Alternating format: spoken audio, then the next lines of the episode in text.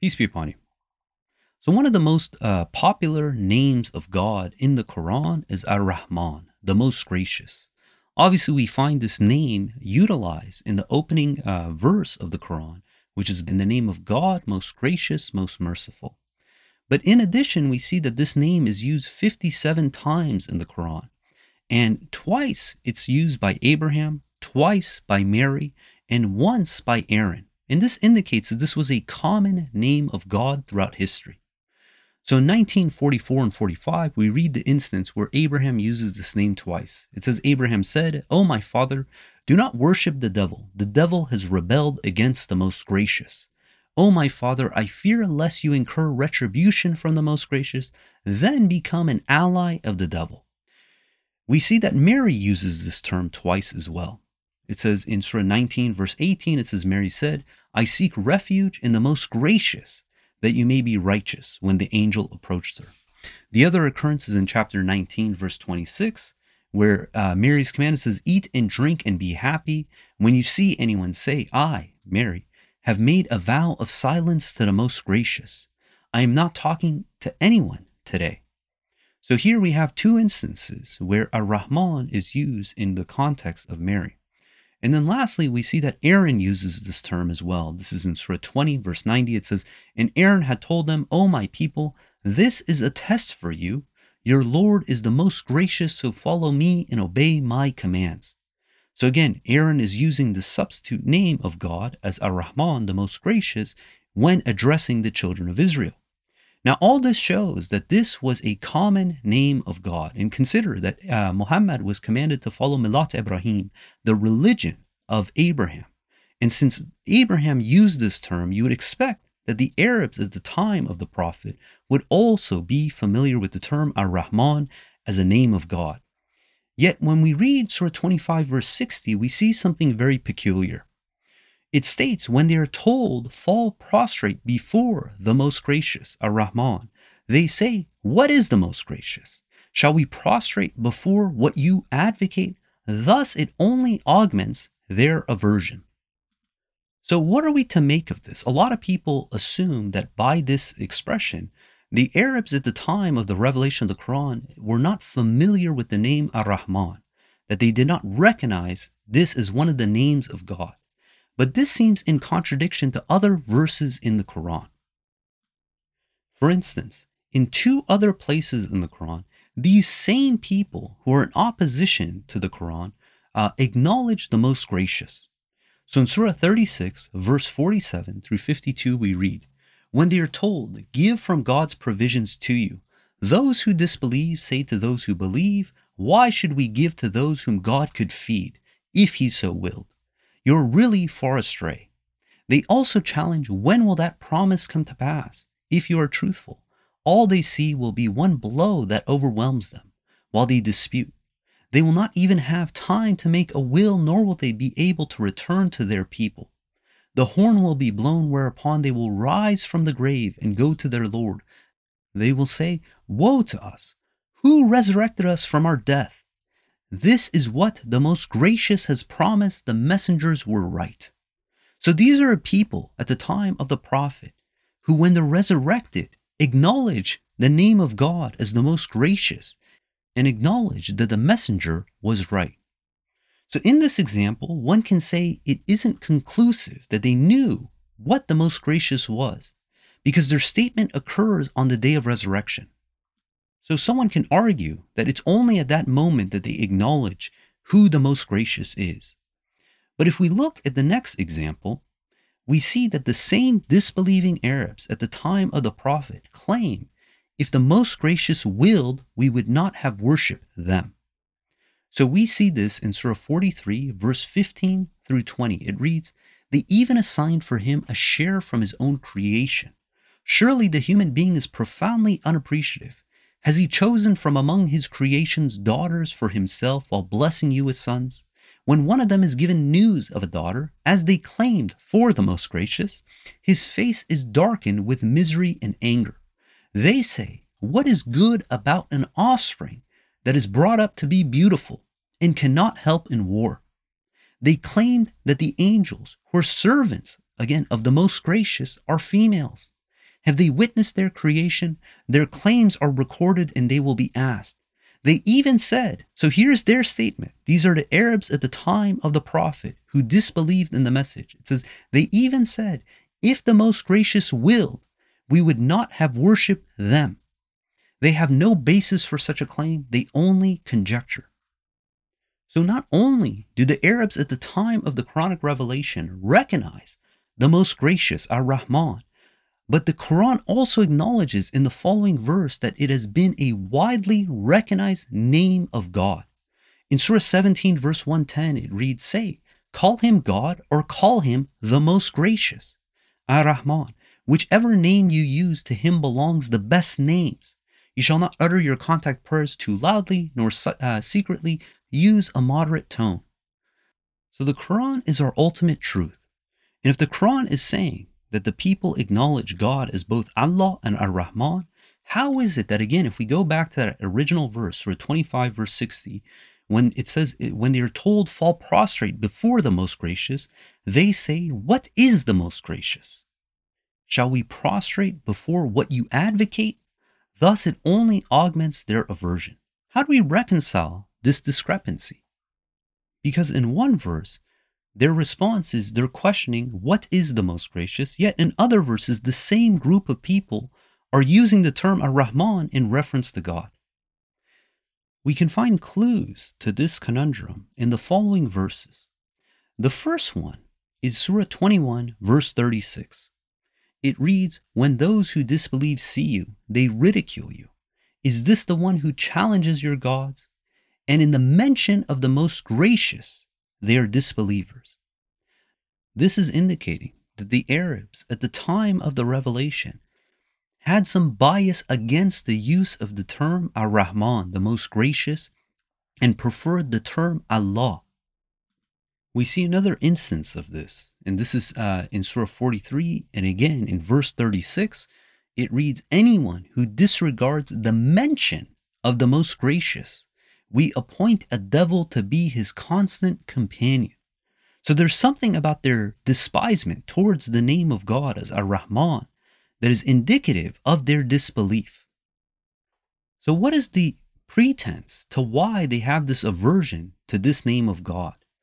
What could be behind their dislike for using the term the most gracious and this uh, preference towards the term Allah? Recently, there's been some historical work by the uh, Professor Al Jallad, and he studies ancient Arabic inscriptions. And what he concluded was that depending on which region uh, the inscription came from, they had a preference towards one of the names of God. So, for instance, in the inscriptions from northern Arabia, we find the term Al Illah, which is the God, God with a lowercase g, uh, as the preferred term for God. In the Hijazi region, this is where Mecca and Medina is, and again, this is pre uh, the revelation of the Quran. He found that the term that's mostly used was Allah, as we find in the Quran. And then if you go to the southern region of Arabia, uh, you find that the term Rahman is the predominant term used as the name of God. In the book, The Emergence of Islam Classical Traditions and Contemporary Perspectives, the author of Islamic Studies from Notre Dame, uh, Gabriel Said uh, Reynolds, in his second edition, quotes the following. He says, Monotheism was widespread among Arabs at the dawn of Islam, even in the regions close to Mecca and Medina. And he points to the work of uh, uh Ahmad al Jallad, he says, has observed regarding South Arabian inscriptions. By the 4th century, Common Era, references to the pagan gods disappear almost entirely from the inscriptions, ushering in what scholars have termed the monotheistic period.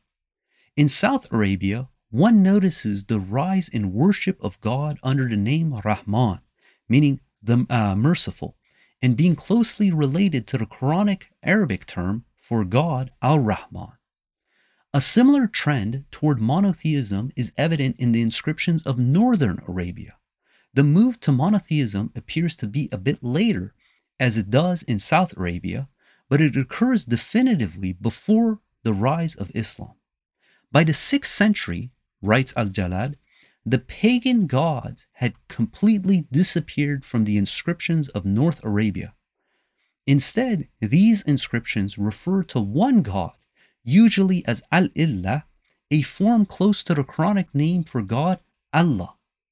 So, to kind of summarize what this stated, it's saying that in South Arabia, uh, by the fourth century, the whole references of these ancient pagan gods has di- disappeared, and you find references to Rahman as their name for God, as well as only monotheistic inscriptions.